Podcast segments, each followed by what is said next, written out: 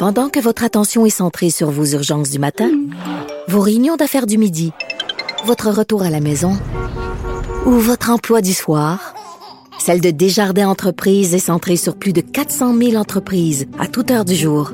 Grâce à notre connaissance des secteurs d'activité et à notre accompagnement spécialisé, nous aidons les entrepreneurs à relever chaque défi pour qu'ils puissent rester centrés sur ce qui compte, le développement de leur entreprise.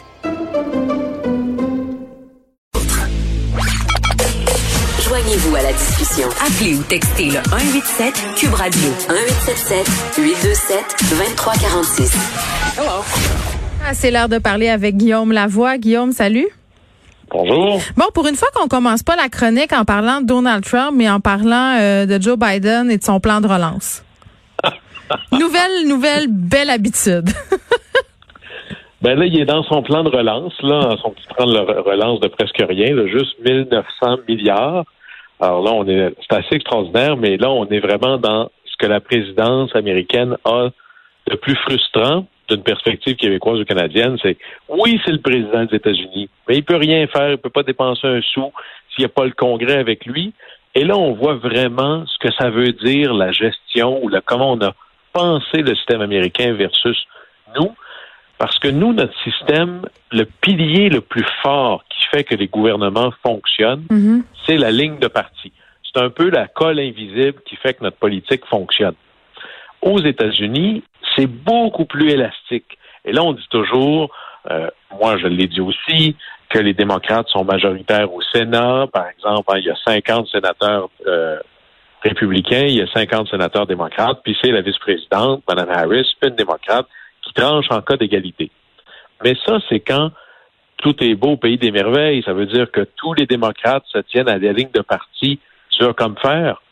Mais là, demain matin, si vous, vous êtes un sénateur démocrate, et que ça vous tente d'avoir un petit quelque chose de plus, on s'entend-tu que si vous votez pas avec les autres, il n'y a rien qui se passe là?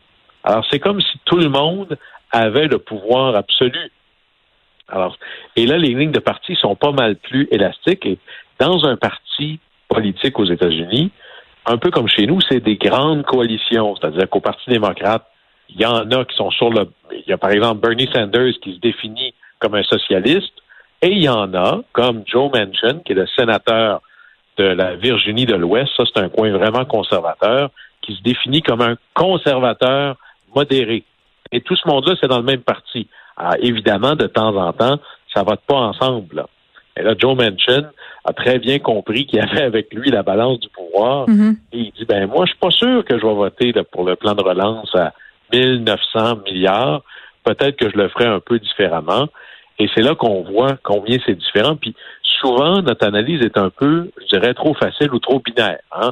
Euh, puis là, sans tomber dans le classique, le républicain méchant, démocrate gentil. Oui, mais c'est quand même souvent ça qu'on entend et qu'on voit, là. C'est souvent ça qu'on voit, mais si on regarde de plus proche, je vous dirais que si on parle d'une espèce d'affaire de droite-gauche, là, la vraie, le vrai euh, filtre pour bien lire ça, c'est plutôt est-ce qu'il y a un océan proche de chez vous? Et plus tu es proche des océans aux États-Unis, que tu sois républicain ou démocrate, plus tu es ce que nous, on dirait modéré. Et plus tu es vers le milieu du pays. C'est quoi, c'est l'air marin? C'est conservateur. c'est peut-être l'air marin. Mais regardez, par exemple, l'État de New York. Pendant longtemps, il y a eu un, gouverneur républicain qui était là. Mm-hmm. Ben, c'est un républicain qui avait dit tous les enfants en bas de 8 ans vont aller chez le dentiste, puis c'est l'État qui va payer. Euh, monsieur euh, euh, Mitt Romney a déjà été gouverneur du Massachusetts. C'est lui qui a fait le premier, la première réforme de santé à la sauce Obamacare. Il avait dit réforme de santé pour tout le monde au Massachusetts. Arnold Schwarzenegger, avant d'être un terminateur, après d'avoir été un terminateur, il était le gouvernateur, il était le gouverneur de la Californie, et lui, il est pour l'accord de Paris sur l'environnement. Et hmm. ça, c'est tous des républicains. Oui, mais tu sais, en même temps, euh, par rapport à cette logique des terres, là, je me dis, euh, ben peut-être que ça a justement euh, à voir avec peut-être cette culture terrienne. Justement, tu as des grands propriétaires de fermes qui ont des valeurs plus traditionnelles, qui sont attachés peut-être davantage au passé. Bon, peut-être une, analyse sociologique à 25 cents, tu vas me dire, là, mais je me dis que peut-être que ça a à voir. Il y a aussi beaucoup le caractère urbain-rural. Mais c'est ça. Fait vrai parce qu'il y a des grosses villes aussi au centre des États-Unis, mais ce serait beaucoup trop réducteur de dire les démocrates, c'est toujours de la gauche, les républicains, c'est toujours de la droite. C'est beaucoup plus varié que ça. Je vous dirais même que le seul vrai diviseur, le plus fort entre les démocrates et les républicains, ou plutôt la religion du Parti démocrate puis la religion du Parti républicain, c'est plutôt un positionnement sur l'avortement. Hmm. Au Parti démocrate, il faut être pro-choix. Au Parti républicain, il faut être pro-vie. C'est à peu près là que la ligne passe et encore, il y a des exceptions. Mais dites-vous toujours, c'est pas parce qu'ils sont démocrates qu'ils votent toujours ensemble. Puis les, les, républicains votent pas toujours du même bord non plus. J'ai tellement ri, euh, Guillaume, parce que euh, tu te souviens, on se parlait des 100 jours de Joe Biden. Tu me disais ce sont 100 jours euh, qui sont décisifs. C'est la même chose pour tous les présidents américains. La semaine passée, mon fils m'est arrivé avec cette histoire. Il est en maternelle et à l'école, il y a une fête des 100 jours.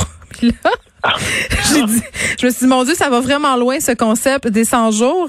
Et là, j'ai dit, mais Ernest, pourquoi vous fêtez les 100 jours à l'école? Est-ce que ton professeur te l'a expliqué? Il a dit, ben, j'ai pas trop compris, mais ça a rapport avec Donald Trump, c'est plus Donald Trump. Comme quoi? le concept euh, est quand même rendu assez mainstream. C'est intéressant. Ce qui m'inquiète, on pourrait appeler ça l'espèce d'envahissement de nos vies collectives par les États-Unis. Mais c'est vrai. peut-être qu'à la maternelle, ça devrait être, ben, il y a 100 jours de Napoléon. Il n'y a pas le sauver ou si on, peut prendre des 100 jours euh, à une sauce plus locale. Ah, mais je soupçonne Ernest d'avoir fait des petits raccourcis intellectuels parce qu'il sait que quand il parle de Donald Trump, ça me fait rire. Donc souvent, euh, il dit n'importe quoi. OK. C'est un bon politicien. Exact. Ben, ouais, on verra plus tard. Eh, pas sa mère, en tout cas. Facebook euh, demande, euh, en fait, demande de Facebook au gouvernement canadien, on veut euh, qu'on se fixe des règles. Ça me surprend, ça. Non, c'est, moi je trouve ça très intéressant, puis ça démontre plein de choses, comme quoi ça a changé. Là. On, on positionne souvent ça comme les grosses compagnies typiques, là, Facebook, Uber, Twitter et compagnie c'est juste des libertariens en puissance qui veulent pas de règles. C'est plus, c'est pas tout à fait comme ça. Là. Maintenant, ça évolue pas mal, et je vous dirais même qu'on se rend compte que des fois, c'est les gouvernements qui sont en retard. Alors, au départ, là, pourquoi euh, est-ce qu'on en parle aujourd'hui? Il y a un comité parlementaire à Ottawa où on va entendre euh, euh, Facebook, entre autres, le ministre, pour essayer de comprendre les relations entre les deux. Chapeauté par Steven Guilbeault, hein? Oui, ben, ben lui, il n'est pas le patron du comité, mais il est certainement le ministre en cause. Ouais. Et là, en gros, Facebook vient de sortir en disant Voulez-vous nous réglementer, s'il vous plaît, quant à savoir qu'est-ce qui est permis et pas permis? Et là, on tombe dans de la liberté d'expression qui doit être codifiée, non pas par une entreprise privée, mais par le débat public. Et ça, c'est quelque chose de rassurant. C'est à nous, collectivement, de prendre ce dossier-là à bras-le-corps. Laissons pas à quelques privés, surtout quand ils sont gigantissimes, le droit de décider qui a le droit de dire quoi, quand, comment. Et là, ce qu'on se rend compte, c'est qu'il y a un, à la fois une avancée du côté des entreprises, on appelle ça maintenant de l'activisme réglementaire. C'est-à-dire, avant, les compagnies disaient non, vous ne me réglementerez pas, puis là, les gouvernements couraient après eux, puis ils finissent par y aller là, en pleurant. Maintenant, ce qu'on voit, c'est que les compagnies disent bonjour au gouvernement, ça nous prend un cadre réglementaire, d'abord parce que ça va être plus facile à gérer pour nous, et là, on se rend compte que des gouvernements n'ont pas réfléchi à ça encore. Ce qui est quand même assez surprenant et quand même assez épeurant. Oui, mais et c'est dans tout. Parce que souvent, les gouvernements sont très bons pour enfin, qu'est-ce qu'on fait aujourd'hui? Qu'est-ce que c'est la crise aujourd'hui? Puis là, on commence à y penser et on est toujours un peu en retard. Il y a un côté de ça qui est normal. Hein, c'est comme si vous allez chez le tailleur, ça se peut qu'on vous mesure avant de vous donner un habit sur mesure. C'est sûr que ça arrive toujours un peu en retard mais il y a une limite à combien on est en retard. Et les meilleurs gouvernements de la planète investissent du temps, on appelle ça euh, en anglais du foresight, ou essayer de faire de la prospective, mm-hmm. faire travailler des fonctionnaires pour réfléchir à quels vont être, ça va être quoi notre monde, pas là, dans 25 ans, là, pas les voitures qui volent, là, dans 5 à 10 ans, quels sont les défis réglementaires et légaux et sociaux que ça va poser, puis comment on devrait se préparer, puis commencer à réfléchir à ça? Et ça, c'est ce qu'on fait pas assez. Et malheureusement, les gouvernements où ça existe, c'est toujours parce qu'il y a un ministre qui est particulièrement allumé, ça devient un peu son projet personnel, et là, il crée une unité comme ça. Quand le ministre parle, l'unité, comme si c'était du café, là, percole dans le fin fond d'un ministère, ça finance tout seul, puis après ça, ça, ça arrête d'exister. Il faut que dans nos gouvernements, un bon test, il y a combien de gens ici qui travaillent sur quels vont être nos défis dans 5 à 10 ans? Puis là, ben, vous allez voir qu'il n'y a pas beaucoup de monde qui vont lever la main. Là. Non, effectivement. Tu voulais faire un, retour euh, sur le dossier du transport interurbain parce que là, le gouvernement Legault qui accorde 10 millions de dollars pour venir en aide aux entreprises euh, de transport interurbain par autobus. J'imagine que ça te fait réagir quand même là, parce qu'on avait parlé ensemble la semaine passée d'espèce de bris de confiance euh, entre le gouvernement et ces compagnies-là qui ont en quelque sorte rompu l'accord. Ben c'est ça. Et, là-dessus, il y, a, quelque chose qui on dit quand le vin est tiré, il faut le boire. Prenez l'analogie que vous voulez. Là. Une fois que j'ai dessiné le chemin, vous allez finir par passer là. Alors, on s'est donné un système qui crée presque un pouvoir, de, un rapport de force complètement débalancé à la faveur des transporteurs mm-hmm. contre le gouvernement qui se retrouve le dos contre le mur en disant ben là, euh, j'ai des citoyens là-bas, il faut que je fasse quelque chose et la même chanson, le même chantage, et là, on vient de faire un chèque de 10 millions. Je trouve ça passablement triste parce qu'au lieu de se dire, là, c'est la dernière fois, là, je vais casser ce système-là, je vais le réinventer pour que ça fasse du sens pour le monde. Ben non, on a un mauvais système, un peu comme au lieu de faire la grande réparation qu'on a besoin, tu sors ton, ton tape gris, là, puis tu mets un peu de duct tape, tu dis, bon, ben, c'est correct. Puis Mais c'est comme si on, répète le, c'est ça, on répète le problème à plus tard. En fait, quand tu règles pas le problème, c'est ça que ça fait. Ça a l'air qu'on a fait la bonne chose, mais dans les faits, on a collectivement encore plus affaibli notre capacité réelle d'offrir du transport aux gens.